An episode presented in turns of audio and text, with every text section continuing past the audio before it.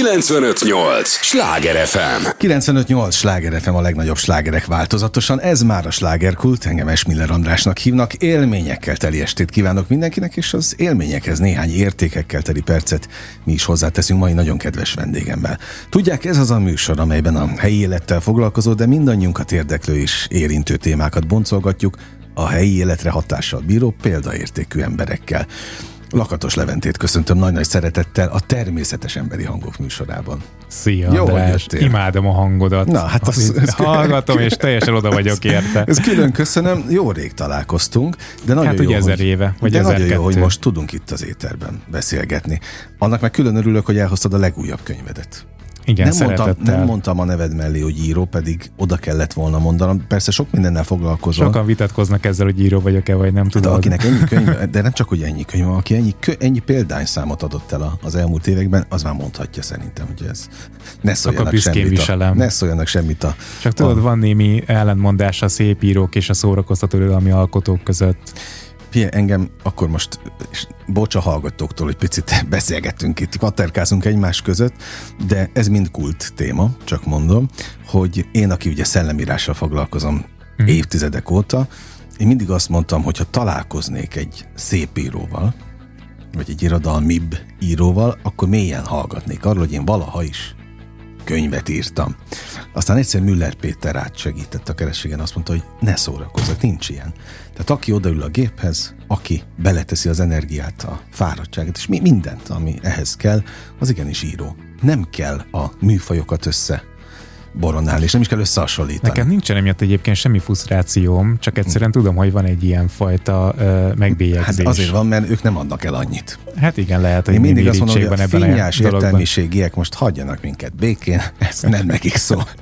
Csendben hallgassák, igen. De nem, ez a beszélgetés. Vagy morgolódjanak magukba. Hát vagy tanuljanak tőled marketinget. Szerintem én ennyit tudok mondani, mert pont, ahogy vártalak téged, itt beszélgettünk a kollégákkal, és azt mondtam, hogy azért tartom egyébként a te életutadat, a te inkább szakmai pályafutásodat, akkor így mondom, nagyon tiszteletre méltónak, mert egyrészt láttalak a kezdeteknél, tehát azt elmondhatjuk a hallgatóknak, hogy mi dolgoztunk egy helyen, annak idején tevékenykedtünk, és láttam, hogy honnan hová értél az évek során, és ez azért kitartás, gondosság, az kellett. Tehát te tettél magadért. Az, hogy olyan akkora bázisod legyen, amennyi most van. Az, hogy most már saját kiadód van. A kitartás leginkább, meg az, hogyha én olyan típus vagyok, hogyha nem hisznek bennem valamilyen téren, akkor igenis bizonyítani akarok. Tehát igazándiból tehát ez a csak azért is? Spanolnak a negatív hangok, meg a negatív hozzáállás. Meg az, hogyha valaki kételkedik a képességeimben, meg a kitartásomban esetleg. Egyébként sokan kételkedtek benne? Sokan kételkedtek benne, meg abban is kételkedtek egyébként könyvszakmában dolgozó emberek is, hogy fel lehet építeni egy írói márkát úgy, hogy az ember abból éljen, tehát hogy az legyen a főbevételi forrása. És a második regényemnél is kételkedtek még az emberek, és akkor nagyjából a 4.-5. könyvnél fordult ez át abba, hogy akkor én ebből tudtam élni, és nem kellett más munka után néznem, tehát csak az írás.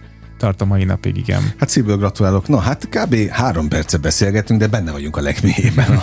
Örülök neki. A pénznél. De, hát jó, az is fontos, persze, de nem azért hívtalak, hogy most a zsebedben turkáljak. Van aktualitása is annak, ami miatt itt vagy. Rengeteg olyan megmozdulás van főváros szerte, ahol téged elérni, ahol veled lehet találkozni, író-olvasó találkozok, és most könyvbemutatók is lesznek, hát hiszen elindult a promóciója. Tönkre teszlek. Ez a mű címe. Annyira féltem egyébként, hogy mit fognak hozzászólni az olvasók. Nekem nem volt még ilyen tehát, hogy oké, a cím az kétértelmű, és nyilván ez szándékosan kétértelmű, hiszen egy akaraton kívül is lehet valakit tönkretenni, pusztán a szeretettel például. Tehát ezek ilyen áthallásos cím mindenféleképpen. De van egy alcím is. Nem szabadott volna belét szeretnem, mert... Tönkre teszlek. Igen. Jó nagy betűkkel. És féltem egyébként, az olvasók mit szólnak majd hozzá, nem volt ilyen hangvételű cím még az én biográfiámban, de tetszik nekik, tehát hogy felkelti az érdeklődésüket mindenféleképpen. Azt írod magadról, hogy a bemutatkozásban sikerkönyveiddel önismereti utazásra csábítod az olvasókat. Ez nagyon fontos, az önismeret. Tudom, hogy manapság picit elcsépelt is, de szerintem meg nem lehet elégszer hangoztatni, hogy ez milyen fontos a túléléshez, meg a hétköznapokhoz. Szerintem az irodalom egyébként mindenféleképpen szól önismeretről, és attól függetlenül, hogy milyen műfajban ír az ember. Tehát ez fontos, hogy az olvasókat valamennyire szembesítse saját magával, meg a hétköznapjaival, illetve azzal, hogy ő milyen helyzetben is éli az életét, és abból valamennyire kirángassa. Ez nem különbe a szép meg a szórakoztató irodalomi palettán sem. Saját kiadód lett időközben, pedig te nagyon neves kiadóknál voltál mindig. Így van. Mi az oka annak, hogy most már saját kiadásban? Hát ugye az Ópiusznál kezdtem annak idején, ez a kiadó már nem létezik, igen, csődbe ment. Én voltam az utolsó könyv, amit kiadtak egyébként, nem miattam mentek csődbe, esküszöm, de én voltam, aki lekapcsolta a lámpát tulajdonképpen a kiadóban, aztán átkerültem ugye a legnagyobb könyvkereskedőnek a kiadójához. Igazándiból az történt, hogy én nagyon önjáró szerző voltam, tehát ugye a többi szerzővel ellentétben én a marketinggel foglalkoztam, a borítókat én terveztem, tehát nagyon sok mindent én csináltam. És már túl sok mindent csináltam én, és ebből voltak konfliktusok a kiadóval. Ő beleszóltak volna?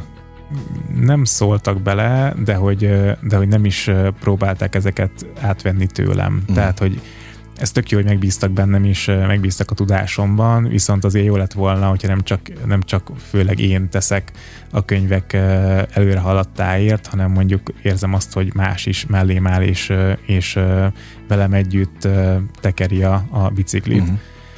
És úgy voltam vele, hogyha már így érzem magamat egyedül hagyva, akkor miért ne alapítatnék én egy saját kiadót, ami tulajdonképpen az én személyem köré épül, és az én ízlésem köré épül. Mert nem Dopamin csak, lett a neve. Dopamin, igen, de nem csak saját könyveket akarom majd kiadni hosszú távon, hanem másokat is szeretnék meggondozni, úgyhogy azért is alapítottam kiadót, mert nyilván ez most még egy magánkiadásnak felel meg tulajdonképpen. Mm.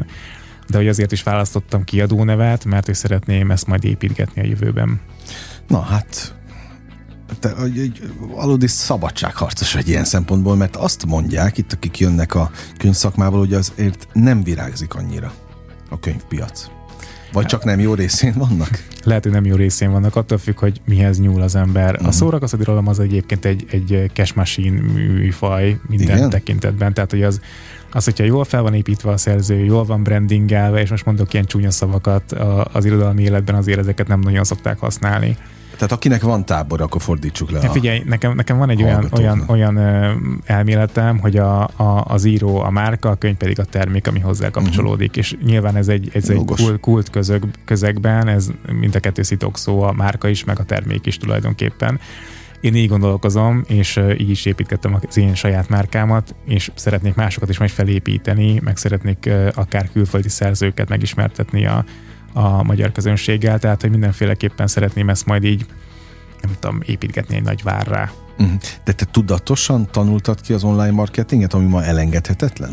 Nem, az én lépéseimben nem nagyon a tudatos lépés. Tehát, hogy ezek általában ösztöni lépések. De mindenki azt gondolja, hogy ilyen tudatos ember vagyok, és akkor eltervezem az életemet, és akkor a lépéseket. Egyáltalán nem. Tehát, hogy még magabiztosság is kevés van bennem, ezt merem állítani.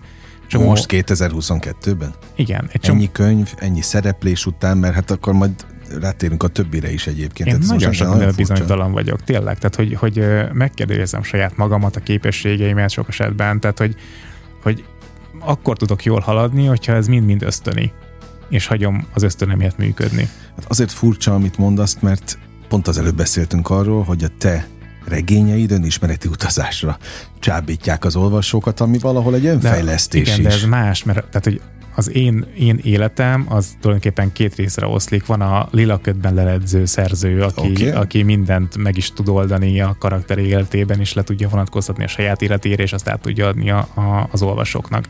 De van az a része, ahol nekem felelősségteljes döntéseket kell hoznom, akár a könyvkiadás tekintetében, akár a marketing tekintetében, vagy akár a podcastem életében, hogy az hogyan is fejlődjön. Tehát, hogy ezekben a kérdésekben vagyok bizonytalan, hogyha egy karakter bőrébe kell bújni, és egy fiktív történetben kell grasszálni, akkor ezzel nincsen problémám. Na most például, ha Lakatos Leventeként jelensz meg bárhol, most nézhetjük a podcastot is, de inkább nézzük az életet. Tehát, hogy ezek az önismereti utazások, mert azért ez akárhogy is karekt, oké, hogy egy karakter bőrébe bújsz, de hát ezek csak nem olyanok, mint egy speciális különbejáratú tréning. Olyan is. Tehát nem tanulsz a saját karaktereid hibáiból? De dolgozom saját magamon is egy csomó helyzetben. Tehát hogy sokszor ott felvetik, hogy főleg a mai világban, amikor pont azt írati mindenki, hogy nem ciki pszichológushoz járni, hogy miért nem megyek el pszichológushoz. És akkor azt szoktam válaszolni, hogy én egyfolytában önelemzek. Tehát, hogy az írásaimmal, miközben én dolgozom, egyfolytában az a terápia, az önelemzés része. És ezeket szerintem én le tudom magamban vezetni az írás közben, ezeket a parákat, problémákat. Tehát egyfajta szerencse is ez, hogy neked van egy ilyen hivatásod, ami választott hivatás egyébként? Tehát ebbe szerettél bele annak idején? Ebbe szerettem bele, mert amikor én újságíróként elkezdtem dolgozni, én már akkor is könyveket szerettem volna írni. Én akartam lenni a fiatal Havasárik. Na, hát tehát riportkönyveket szerettem volna írni. De közben riportkönyved nem is volt, ugye? De majd most lesz. Na, ez is elindul. Oda is eljutottunk, hogy akkor most én leszek. Igen, szóval, hogy az a vonal is majd épülni fog, de hogy igazándiból az sem egy tudatos lépés volt, hanem belesodrottam egy olyan szituációban, ahol ez lehetőségként felvillant. A könyv az mindig a szemem előtt lebegett, hogy azt szeretném csinálni, az érdekel, de az egy ilyen megfoghatatlan, nagyon távoli világnak tűnt, ahova az embernek be kell épülnie ahhoz, hogy egyáltalán komolyan vegye bármelyik kiadó. A leges-legelső könyvet éppen ezért saját kiadásban adtam ki. Egyébként. Emlékszem, nekem ez megvan otthon. Igen, önfinanszírozásban jól rá is faragtam egyébként, mert egyáltalán nem értettem hozzá. Tehát, hogy úgy is áraztam be a könyvemet, hogy az nem tudott volna nyereséges lenni. Uh-huh. Mert hogy nagyon alul áraztam. Ez Legyél sikeres fiatal volt, igen. Ugye, amit azért írtam annak idején, mert elég fiatalon csöppentem el a média világába, és abban az időben még mindenki a médiában akar dolgozni, aki fiatal volt. Most már influencer akar lenni. Igen, és tehát, hogy most már kicsit átalakult ez a vágy, és elég sok levelet kaptam abban az időben, hogy hogyan tudtam annyira fiatalon annyi mindent elérni a médiában, ami nekem nem volt egyébként sok, de kívülről lehet, hogy soknak látszott. Úgy voltam vele, hogy ahelyett, hogy válaszolgatnék ezekre a levelekre egyesével, inkább összegyűjtöm a gondolataimat egy könyvformátumba, egy könyvformájába. Ez volt a Legyél sikeres fiatal. Kerestem vele kiadókat, de hát igazándiból senkit nem érdekelt Lakatos Levente agymenése és világlátása, hiszen nem voltam ismert ember egyáltalán, a könyvpiacon sem voltam ismert ember, nem csak a nagy média tekintetében. És hát ugye a könyvkiadók azok is pénzből élnek, tehát hogyha belefektetnek egy könyvbe, akkor legalább a nyomdaköltséget szeretnék viszont látni, és akkor legalább nullára kihozni a könyvet, és akkor mondjuk nagyon beleszerettek a szerzőbe, és nagyon szeretnék őt kiadni, mert egyébként meg szeretnék profitot is termelni a könyvekkel. Szóval nem volt vevő kiadó az én írásaimra, és itt jött képbe, amit már szerintem mondtam az előbb, hogy úgy voltam vele, hogyha más nem lát bennem fantáziát, hát akkor majd én saját magamba, hiszen miért várnám el, hogyha én nem látok magamba, akkor más lásson. És hitelt vettem föl 2 egyébként a legelső könyvem kiadására. Az egyik hitel, kérem szépen, a könyvkiadása volt, a nyomdaköltségre, a másik hitel pedig a marketing költségre. Ezt nem is tudtam egyébként. De. Ilyet. És ami a legnagyobb pekhem volt, hogy rá 1-2 hónapra beköszöntött a gazdasági világválság. Ez az az időszak. Uh-huh. És a hiteltőlesztő az meg 2-szereződött. Közben viszont leépítettek a munkahelyemről. Tehát, hogy ilyen remek kis akadályok jöttek az életemben, úgyhogy nem volt egy könnyű időszak az életemben az, amikor ez így összeütközött és kicsapódott. Hogyha nem a szülőkkel éltem volna még, akkor nem tudom, hogy éltem volna ezt túl, vagy mit csináltam volna. De így, hogy volt egy háló alattam, ez a kis biztonság, hogy nem kellett lakbért fizetni. Annyi könnyítés. Az ételmet én vettem meg magamnak például, tehát hogy azt a részét azt így külön szeparáltuk, de hogy lakbért nem kellett fizetni, meg rezsit nem kellett fizetni, azt így állták ugye a szüleim. De hogyha ez nem lett volna, akkor bajba lettem volna. Így viszont volt lehetőségem arra, hogy elkezdjek építeni egy álmot, amiben egyébként még a szüleim se hittek, hogy az összehozható, és mindig aggódtak, hogy mi lesz ezzel a gyerekkel, hogyha ez a könyvezés, ez a fixa idea, ez nem tud megvalósulni. Úgyhogy egy elég izgalmas időszak volt ilyen szempontból. 95.8 Sláger FM, a legnagyobb slágerek változatosan, ez továbbra is a SlágerKult, amit hallgatnak. Lakatos Leventével beszélgetek, íróval. Csak azért is. Te kezdek átszokni a tartalomgyártóra, tudod, az minden magába foglal. Oké. Tartalomgyártó, és természetesen majd beszélgetünk a többi lábadról is, de elképesztő lélektana van ennek, amit most így meséltél. Én nem is tudtam ezeket a részleteket egyébként, hogy tényleg az álmodért tettél, és még akkor sem törtél össze, amikor ez a sok-sok minden történt veled. Egyébként vissza lett fizetve az a hitel? Igen, már nem vagyok adós. Okay. Csak hogy mennyi idő alatt fizetted azt vissza? Azt hiszem, hogy 5 évre vettem föl, akkor valami ilyesmi, hogy 10 év, vagy, tehát már nem is emlékszem rá. És aztán ahogy leépítettek a munkahelyről, elmentem máshova dolgozni, vagy írtad a többi könyvet? Nem, tehát hogy nekem már az első regényem, meg a második is egyébként egészen jól hozott a konyhára. Uh-huh. Ott az volt a probléma, hogy az akkori kiadóm, ugye már csődbe ment Ópiusz ház, csúszott a kifizetésekkel. Tehát, hogy tulajdonképpen görgettem magam előtt a tartozásomat, úgyhogy egyébként azok a számlák lejártak, és már meg kellett volna kapnom a pénzeket. Uh-huh. És akkor néha-néha nagy kegyesen kaptam utalást. Ami koncot. Igen, amikor már nagyon-nagyon égett a ház, akkor kvázi kisegítettek, tehát a saját pénzemmel segítettek ki. Úgyhogy ez nehezítette a pályát.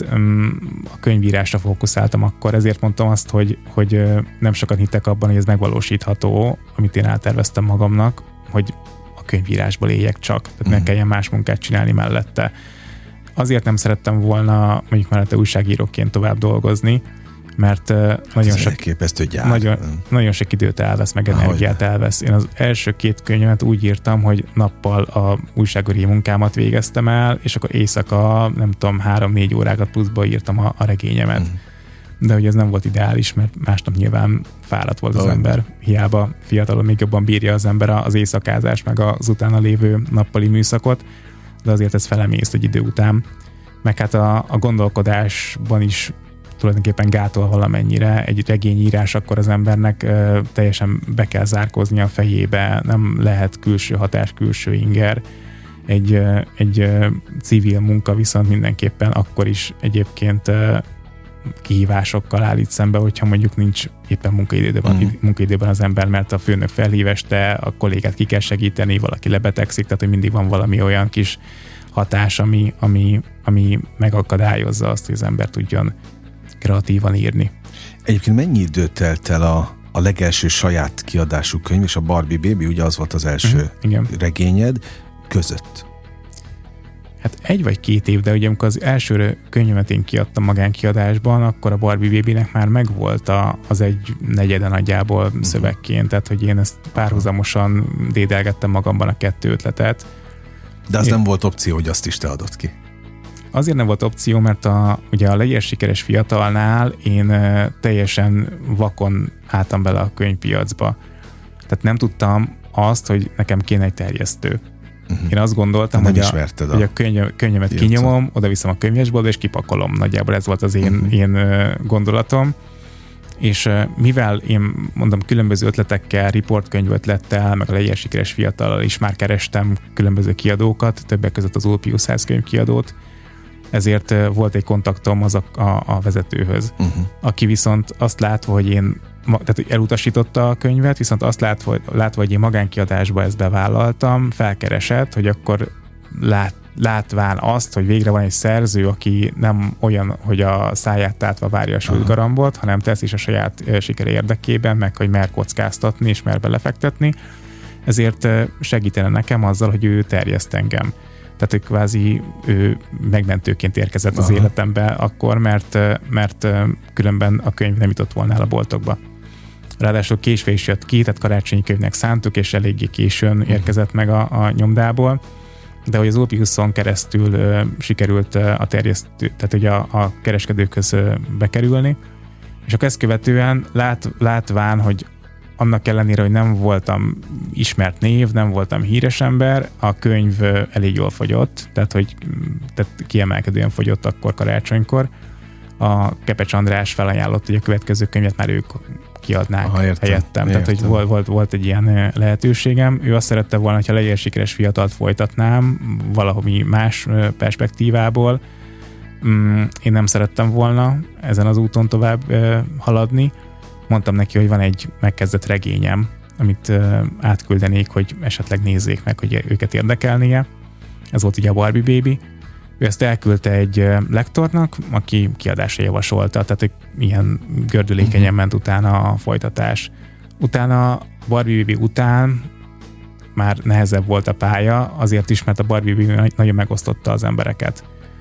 Tehát, hogy a sokat olvasó embereknek ez a könyv, ez nem volt kielégítő, mert nem voltak benne klasszikus kapaszkodók, amik a sikerkönyvekben benne vannak. Nem volt szerethető női főhős, mert egy botrányhős nőről szólt, akinek az élete kisiklott, és próbáljuk visszahozni a regényben. Nem volt benne állampasi karakter, mert a főszereplő fiú egy meleg fiú, aki a legjobb barátja a címszereplő lánynak, és nem volt benne világ megváltó küldetés sem, mert a lánynak az életét kellett valahogy kikaparnia a mocsokból. Szóval nem volt semmiféle olyan kapaszkodó, ami klasszikusan véve sikerkönyves kapaszkodó, vagy klasszikusan véve sokat olvasó embereknek tetszhetne.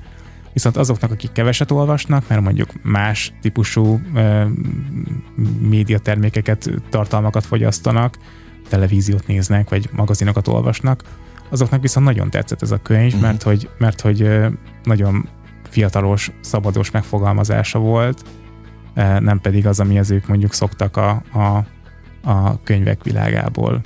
Most gondolok arra, hogy nehéz szövegek, nehezen érthető szövegek. Én meg most, hogy hallgatlak, pont azon gondolkodtam, hogy tehát akkor ennek is megvannak a maga kis szabályai, amiket te akkor még nem feltétlenül ismertél. Megvannak a szabályai. A regényírásnak. Igen, tehát hogy most már azért nagyjából tudom, hogy mi az a nyelvezet, ami az embereknek, az olvasóknak tetszett, és mi az a nyelvezet, ami viszont azokat is megfogja, meg az a sztori vezetés, akik egyébként sok könyvet olvasnak, tehát hogy klasszikusabb könyveket is szeretnek. Akkor megvan a recept. Ilyen szempontból. Igen, még nem írtam le, tehát még nem tudom szétosztani az emberek között. Nem is biztos, hogy kell egyébként.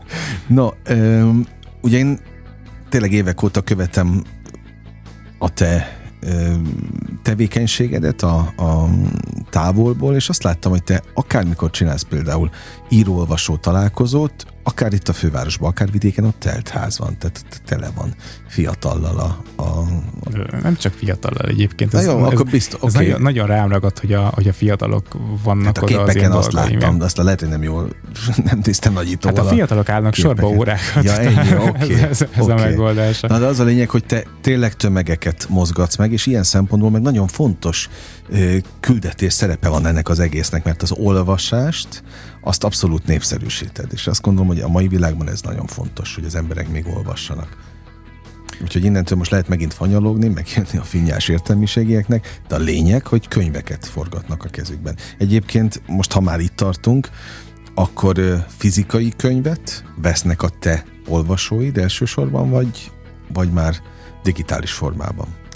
A digitális könyvek, az e-book, az valamiért itt nem robbant be. Nem. Azt szokták mondani, hogy szeretik a könyvnek az illatát, és szagolgatni a könyvet. Már gondolkodtam könyvillatú parfümben, hogy az nagy biznisz lehetne, hogyha sikerülne kikeverni, mert valamiért az emberek erre kattannak. Én például jobban szeretek olvasni digitálisan, tehát hogy nekem nem fontos a hordozó, inkább az a fontos, hogy ne foglaljon sok helyet a lakásban, nem tudom, tehát hogy ne kelljen pakolgatni költözéskor a rettentő nehéz könyveket. Úgyhogy nekem inkább a történet a lényeg, nem pedig a hordozója, de hogy az elkönyv az itthon nem tört át valamiért. De a hangos könyv sem még. Tehát kíváncsi vagyok, hogy a hangos könyv műfaja az le fog robbanni. Igen, valahogy mindig lassabban reagálunk egyébként a külföldi trendekhez képest. A mostani író-olvasó találkozók is ugyanilyen népszerűek, mint az elmúlt években? Tehát neked tényleg gyarapodik folyamatosan a táborod? Az összes egyéb tevékenységet? Alakul át a táborom, úgy érzem. Tehát, hogy nagyon sok olyan olvasom, követőm van, akivel régebben dedikálásokon sokkal többet találkoztam, most nem annyira látom őket ezeken a helyeken, viszont vannak új arcok, akik csatlakoznak az olvasótáborhoz. Most ugye azért csalók ez a dolog, mert a pandémia miatt nem voltak ilyen események, utána pedig nekem tavaly nem volt regényem. És regény nélkül nem akartam dedikáló turnéra indulni, hiszen nincs aktualitása a dolognak. Sőt, most kivételesen hosszú-hosszú évek után a könyvhéten sem dedikáltam, az legutóbbi könyvhéten. Pont emiatt? nem volt új könyv, és nem éreztem úgy, hogy nekem ott lenne a helyem az adott eseményen, úgyhogy ezt most kihagytam. Hosszú idő után ez az első olyan turné, ahol találkozhatok az olvasóimmal, nagyon várom éppen ezért. A budapesti eseményre... És el is mondhatod, hogy ez mikor lesz? Hát hol 10-én indulok, és 8 helyszínre megyek, és egyébként a budapesti az 16-án lesz a belvárosban, nem tudom, lehet-e mondani. Hogy lehetne? Ez egy olyan műsor, ahol lehet. A Korvin Plázában, a Libri könyvesboltban lesz a budapesti dedikálás, ahol már 200-nál több ember jelzett vissza, hogy ott lesz. Úgyhogy nagyon izgatottan várom, hogy valóban mennyien fognak eljönni. Na, szuper. Legyenek jó sokan, azt kívánom. 1000 kérdésem van még, úgyhogy ne menj sehová, arra kérlek. Az első része, képzeld el, a műsornak már véget esett. Hát igen, gyorsan elrepült. Ugye arra kérem a hallgatókat is, hogy maradjanak velünk a következő részre is. Egy lélegzetvételnyi szünetre megyünk csak el, aztán folytatódik a slágerkult. 95.8 Sláger FM. Mondtam, hogy nem kell sokat várni, már is itt vagyunk a következő résszel. 95.8 Sláger FM, a legnagyobb slágerek változatosan, ez továbbra is a slágerkult. Annak is a második részét kezdtük el. Jó, hogy itt vannak, örülök önöknek. Lakatos Leventének is örülök, aki tisztelt ma, a bizalmával, jelenlétével, elhozta az új könyvét is, nagyon örülök neki, Tönkre teszlek, ez a címe, nagy címe, van ennek egyébként egy alcíme is, Nem szabadott volna beléd szeretnem, mert, és akkor ide lehet a nagy címet képzelni, és ennek indul az író-olvasó találkozója, a dedikáló turnéja, érdemes Levente oldalát követni, hogy minden részletet ott megtalálnak. Egyébként ez egy sorozat, azt írod. Igen, trilógiának tervezem. Neked már azért több ilyen volt az elmúlt években. Egy trilógián van csak. Biztos? Hát több sorozatom van. Most nyilván tudod. Több sorozatom van, igen. De én a sorozatokban éltem. Igen, tehát a leges-legelső regényem, a Barbie Baby és egy sorozatindító kötet, ezt később találtam ki, hogy ezt szeretném majd folytatni, mert a fogadtatások után nem akartam folytatni.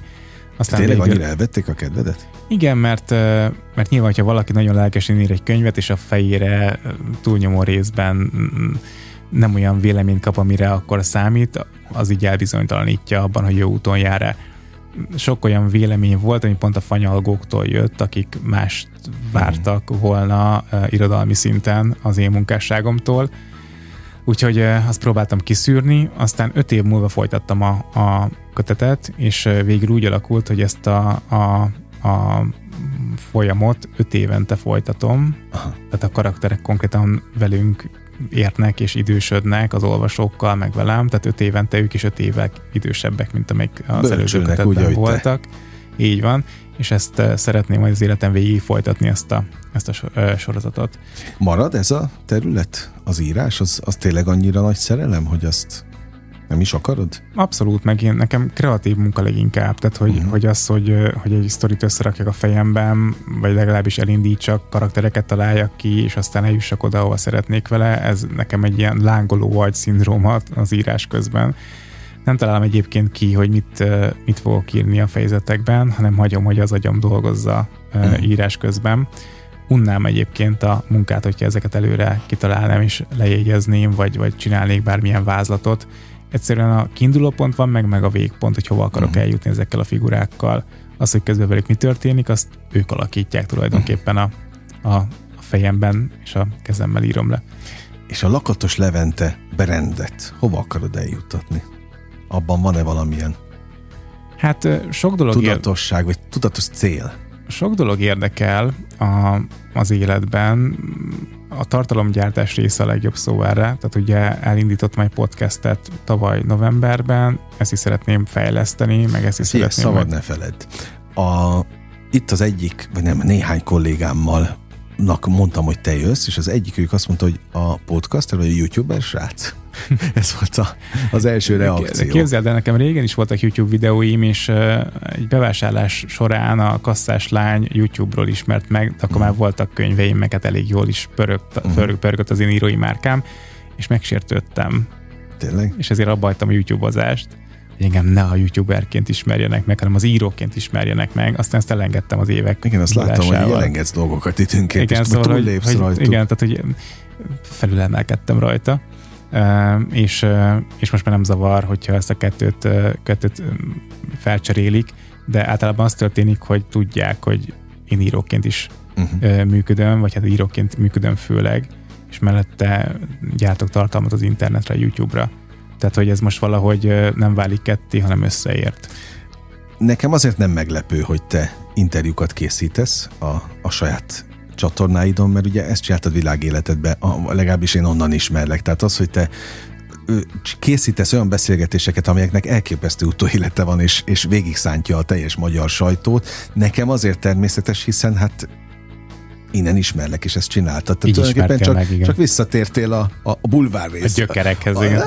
A bulvár oldaladat elővetted megint, mert tényleg olyan emberekkel, a gyerekeim jobb, tehát a gyerekeim szemében te például sztár vagy. Tényleg? Tehát amikor a kisfiam, meg a lányom mondta, hogy mondom, jön hozzám a Levent, tehát így mintha jó, az Úristen jönne hozzám kb. Úgyhogy most nagyon izgulnak, hogy majd küldjem a közös képet. Üdvözlöm veled őket. Kapcsolatban, át fogom adni mindenféleképp. Tehát ők követnek például minden beszélgetésedről ők számoltak be nekem. Tehát én felkészült vagyok belőled, mert ha kell, ha nem ezt hallgatom otthon. Úgyhogy, tehát oké, hogy mondjuk, hogy fiatalok, stb., de hogy te gyerekeket is meg tudsz szólítani a tartalmaiddal. Hát remélem, hogy nem mindegyikkel szólítom meg őket. Hát a legdurvábbakat is tőlük hallottam egyébként, úgyhogy tök mindegy. Pedig elmondom az elején, hogy 18 év alatt nem ajánlom. Persze, hát annál inkább érdekli őket. Oké. De egyébként ezt észrevettem, hogy a 20 éves korosztálynál is egyébként van egy ilyen respekt felém, és már úgy érzem magam, hogy a apukkal leszállt a gyerekek közé, mert hogyha 16 évesen nagyon aktívan dolgoztam volna a kis magánéletemen, akkor akár lehetnék az apjuk is. Ugye 36 éves vagyok, ezt ilyen csodálattal szokták fogadni, hogy már annyit. Hú, de öreg. És néha azért, hogyha beszélgetek velük, én is így érzem magam, hogy talán egy kicsit így már öreg vagyok ehhez a beszélgetéshez. Volt egyébként egy podcast rész, ahol egy civil lány jött mesélni egy futósztárral folytatott légyottjáról, és ott volt egy elszólása, ő azt mondta, hogy trombózisba estem, és ugye ő a depresszióra gondolt. És kérdeztek az emberek, hogy bírtam ki röhögés nélkül az elszólást. És mondom, hogy úgy bírtam ki, hogy én nem tudtam, hogy ez egy szlenge. Tehát, hogy esetleg ő azt hiszem, hogy járságból származik, és nem tudtam, hogy ők lehet, hogy ezt használják a fiatalok szlengként. És tudod, zavarban voltam, most én vagyok a vén, aki nem érti a szlenget, és azért nem hát figyelj meg, egy riporternek szerintem nem feltétlenül a feladata kijavítani a riportalanyt. Jeleztem egyébként neki, hogy szerintem nem arra gondolt, de bizonytalan voltam ebben. Viszont szerintem az feladat, hogyha a nézőben esetleg ez rosszul rögzül, akkor az gond. Oké, majd legközelebb így csináltam. Legközelebb majd rászolok, de akkor most itt álljunk meg, tudod. Mire gondol pontosan a költő? Ott vannak szerkesztőid, vagy te magad csinálsz? Én magam csinálom. Ugyanúgy megint egyedül önjáró van? Hát egyedül egy operatőröm van, és én is vágom meg az anyagot. Tehát, de hogy veszed a fáradtságot, felkutatod az embert, letelefonálgatod, vagy lecseteled, mit tudom én. De ezt én élvezem. Tehát, hogy magát ezt a kereső munkát én nagyon élvezem. Az egyeztetés meg a szervezés már nem annyira, hogy akkor a stúdiót leegyeztetni, az operatőrt, a vendéget, és akkor még a saját életemet is beleszámítva. Nyilván mindig én szorulok háttérbe, tehát mindig én mondok le különböző dolgokról, hogy összejöjjön egy forgatás. De ezt élvezem. Viszont sokszor érzem azt, hogy túl nő rajtam, hogyha az írói munkát is nézem, meg azt nézem, hogy akkor most a regény után egy riportkötet jön, aztán megint regénnyel fogom folytatni. De azt titok egyébként a riportkötet, hogy ez miről szól majd? Szívesen beszélek róla, csak ezt befejezem még. Okay. Tehát, hogy most kacsingatok afelé, hogy akkor ebben kérjek segítséget. Nem vagyok egy ilyen segítségkérő típus, megmondom őszintén, sőt, néha cikkének érzem, hogyha segítséget kérek. Én a magamnak való ember. Volt is egy balesetem, ami pont emiatt jött létre, hogy nem kértem segítséget, és belájultam arccal a betonba, és kitörött a felső egyik fogam, vagy hát ki... Ez mikor történt? 2-3 éve. De mi, rosszul voltál, és nem kértél segítséget? Rosszul lettem egy zárt térben, kimentem a levegőre levegőzni, és ahelyett, hogy mondtam volna, hogy mit tudom én, adjatok egy pohár vizet, vagy valami, én meg akartam oldani saját magam, és ráadásul ez egy ilyen bolt előtt történt, és le akartam ülni először a bolt lépcsőjére, de pont jöttek szembe vásárlók, és mondom, csak nem fogok előttük megalázkodni és leülni a lépcsőre, hogy átlépjenek rajtam. És elindultam az autó felébe, ülök egy kicsit az ülésre, és akkor ott egy kicsit magamhoz térek. Az autó egyébként szembe volt a járdán, tehát hogy tulajdonképpen néhány méter választott el az autótól, és hogy elindultam abban a pillanatban a blackout, és dír bele betonba arccal, kitörött a első fogam, de hogy gyökerestől törött ki, vagy eltörött a felső álcsontom, nem is tudtam, hogy van ilyen, megmondom őszintén. És egészében kiesett a fogam, amit visszaraktak, tehát a saját fogam van a helyén. Hát csak a macera része, meg ez az egész, ami ezzel hát jár. Meg az ijegység, hát igen. Na. Úgyhogy ezt is így megszívtam a segítségkérés elmulasztása miatt. Na de hogy nem tanulsz ezekből? De most már mondom, most már próbálok de segítséget kérni. Egyedül nyomod az összes dolgot. Nem, tényleg, tehát hogy most van egy kedves ismerősöm, akit megkértem arra, hogy segítsen adminisztratív munkákban, webshopból kiírni rendeléseket, és akkor ebből táblázatot csinálni, és ezeket már átengedem. Tehát, hogy megpróbálom neki elmagyarázni, hogy hogyan is kéne csinálni, azt megérti, és utána elvégzi, és ez nekem nagyon egy könnyítés például. De akár szerkesztő szempontjából is már tárgyalgatok, hogy akkor legyen valaki, aki besegít, és akkor aki legalább egyeztet és pontosít. Tehát én elindítok egy beszélgetést a vendéggel, meghívom, és akkor a többi részét pedig ő szervezze le. Úgyhogy ilyenben gondolkozom, főleg azért, mert szeretném az egész YouTube projektet még inkább kiterjeszteni. Szeretnék olyan formátumot gyártani, ami újdonság Magyarországon, és hogyha ezeket meg akarom valósítani, akkor viszont tényleg kell segítséget. Egyébként kérnem. A tévészereplések, most láttalak az RTL-en is például műsorban, ezek azért vannak, mert látják, hogy élsz, létezel, tartalmat gyártasz, és eszükbe jutsz? Nem tudom, miért vannak, én nem értem a tévét egyáltalán. Aha. Hogy működik? A működését sem értem, meg azt sem értem, hogy nekem mit kell ott csinálnom, őszintén szólva. Tök mindegy, hívnak. Igen. Az a lényeg, hogy szerepelsz. De régen te szerettél volna tévézni, én úgy emlékszem. Tévéztem voltak is. Ilyen ambícióid. Én vezettem műsort a Magyar Televízióban is, ifjúsági műsor például. Nem is emlékszem már például, csak arra emlékszem, hogy egy ideig mondtad, hogy TV, aztán elengedted azt is. Hát ezt átraktam a YouTube-ra. Aha. Ez is olyan, hogy hát a tévénél nagyon sok embernek kell megfelelni, és nagyon sok ember dönt a fejed fölött így arról, van, hogy neked mi legyen a sorsod. Így van. És nem a saját magad ura vagy. És egy csomószor igazságtalanság ér ezekben a körökben. És úgy ér igazságtalanság, hogy te magadat kezded el emiatt okolni. Miközben ez nem rólad szól, hanem azokról, akik meghozzák a döntéseket. Na, de hát ezt is, amit mondasz, és ezek fontos gondolatok, mert mind a tudatosságról szól, és remélem, hogy most minél többen hallgatnak minket fiatalok is, hogy legalább viszik tovább ezeket a gondolatokat, vagy elindítunk bennük valamit azáltal, hogy igenis álljanak ki magukért, és nem biztos, hogy bele kell menni méltatlan szituációkba. 95.8 Sláger FM, a legnagyobb slágerek változatosan, ez továbbra is a SlágerKult, amit hallgatnak. Örülök, hogy itt vannak, és annak is, hogy Lakatos Leventével folytatjuk a beszélgetést. Nem akarom most már még egyszer, meg ennyiszer használni a misszió, meg mindenféle küldetés lélektani témáját, holott egyébként meg igenis nagyon fontos, amit te képviselsz.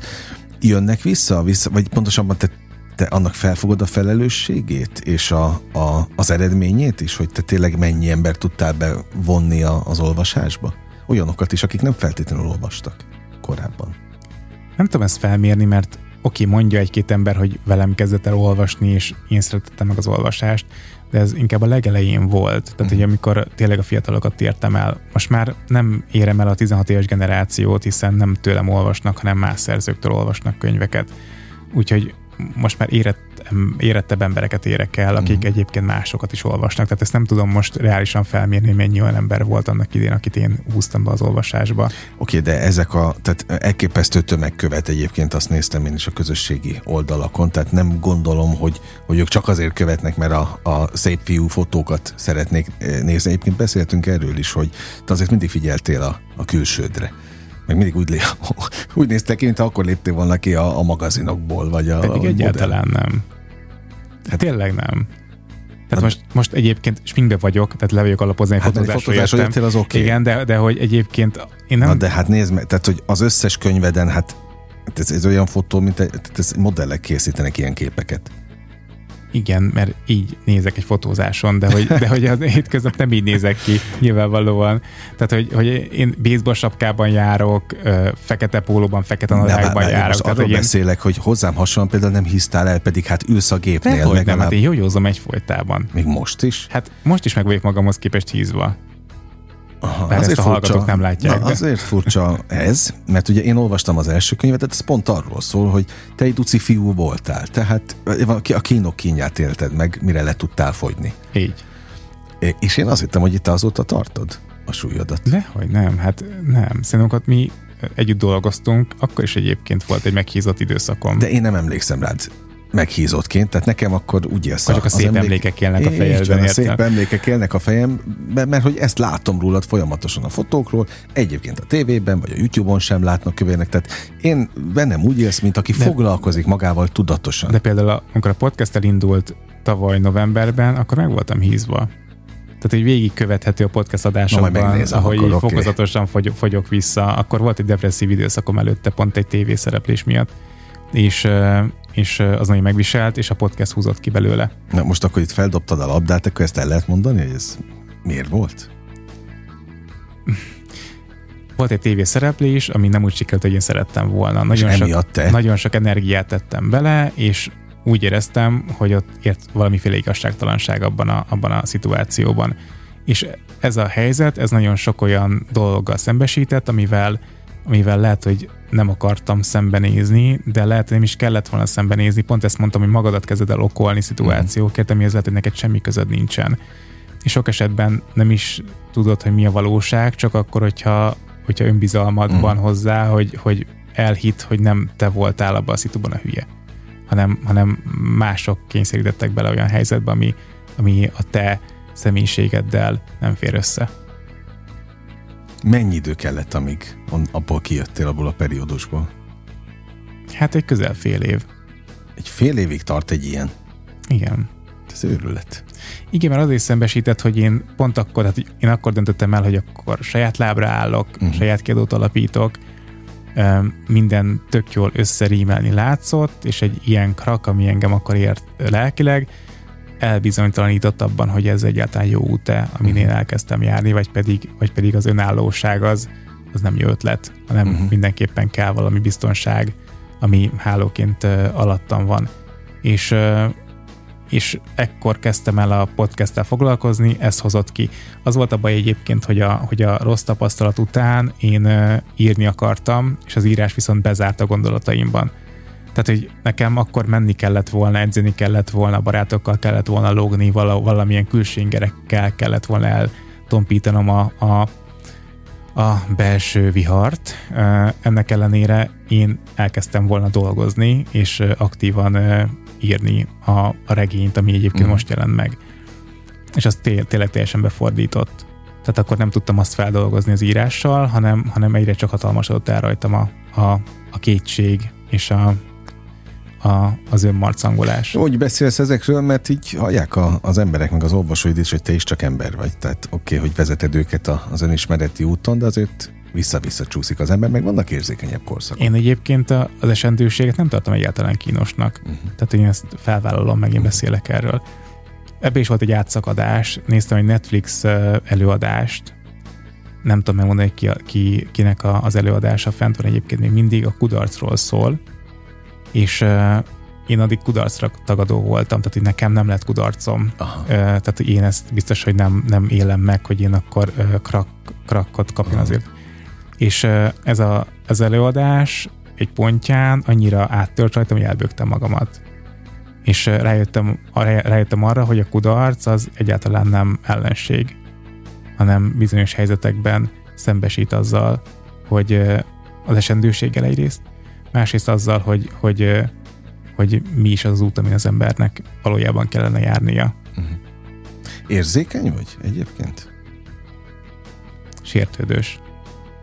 És mennyi idő után múlik el a sértődés? Vagy te hosszú távon tartod akár a...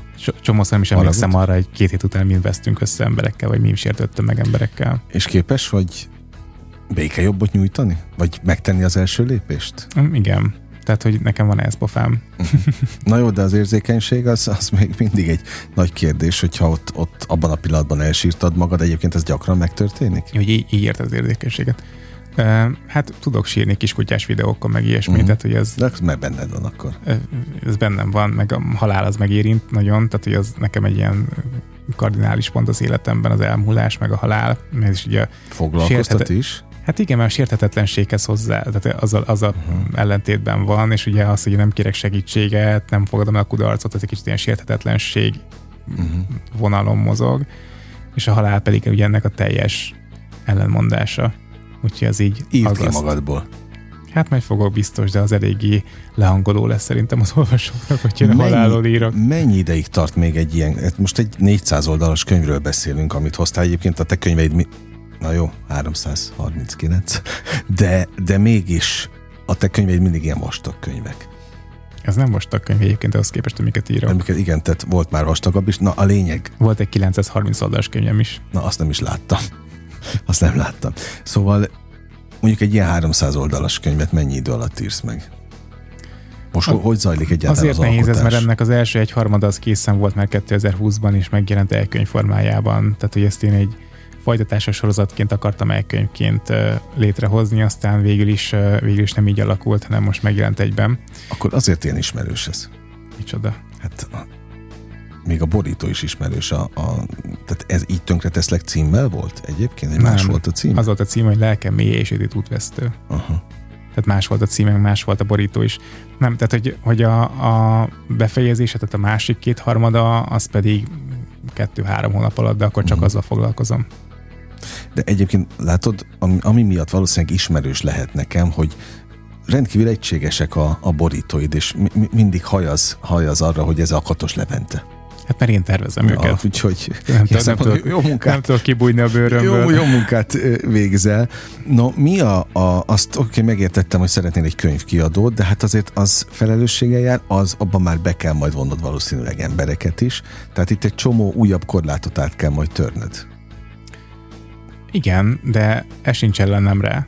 Tehát, hogyha találok olyan embereket, akik el tudják végezni azokat a munkákat, amik nekem leginkább időbe telnének, mert hogy nem feltétlenül az én képességeimet vagy a tudásomat igénylik, hanem az időmet igényelnék, akkor ezzel nincsen bajom, de döntéseket mindig én hozok. Levente, hol tartasz az úton most? Azon az úton, amit mondjuk a duci kisfiú, aki a Legyél sikeres fiatalban megjelent. Egyébként itt van előttem, mert pont emlékszem, ezek nekem visszaszoktak így köszönni, hogy ugróköteleztél talán, meg ittad a joghurtokat? Nem, Norbi duci tréning volt. De nem, de hogy ja, tudom, hogy felöltöztél valami elképesztő nyáron 5-6 ruhába, hogy izzadj. Nyár volt, és a panel 10. emeletén laktunk, amit ugye süt a nap, és eléggé felmelegszik, és akkor légkondi az még a kanyarban sem volt. Becsuktam minden ablakot, felöltöztem, és a Sobert Norbi duci tréning kazettáját megcsináltam naponta 2-szer, plusz volt egy MTV Aerobic kazettám, ami ilyen dance aerobic volt, tehát egy kicsit ilyen táncolósabb, bulizósabb hangulatú volt, ezeket megcsináltam naponta 2-szer, csak vizet ittam, ásványvizet ittam, és meg natur joghurt, ez csak joghurtot, meg almát megmaradt. Tettem, igen, ezt a kettőt tettem, és 10 nap alatt lement 10 kiló.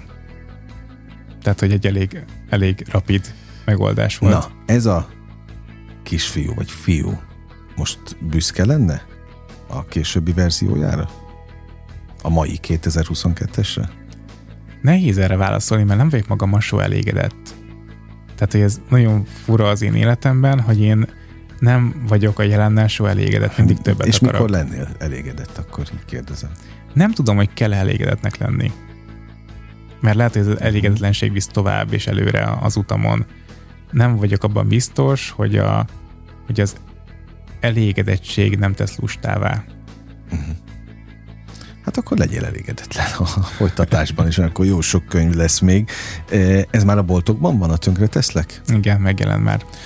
Kaptál már visszajelzést is? Most olvassák, néhány nap jelent meg, tehát ugye egy csütörtöki napon hozta a nyomda a központi raktárakba pénteken elkezdték kiszállítani, volt egy szombat meg egy vasárnap, amikor a könyvesboltokba kikerült, hétfőn már a 10. volt a sikerlistán, tehát hogy elég nagy az érdeklődés iránta, és hát most vagyunk konkrétan 2 nappal később, tehát hogy még most olvassák, meg most érkeznek meg a csomagok. Na, majd akkor az író-olvasó találkozókon szépen beszámolnak róla, 8 állomás lesz, és abból 2 budapesti? Egy budapesti, na akkor... Én Budapesten évente 2-ször szoktam dedikálni. Akkor innen volt ez a 2 szám. Igen, mert szeretem, hogyha ez így összpontosítva van, tehát nem szeretem szétszórni az energiákat, meg az olvasókat sem.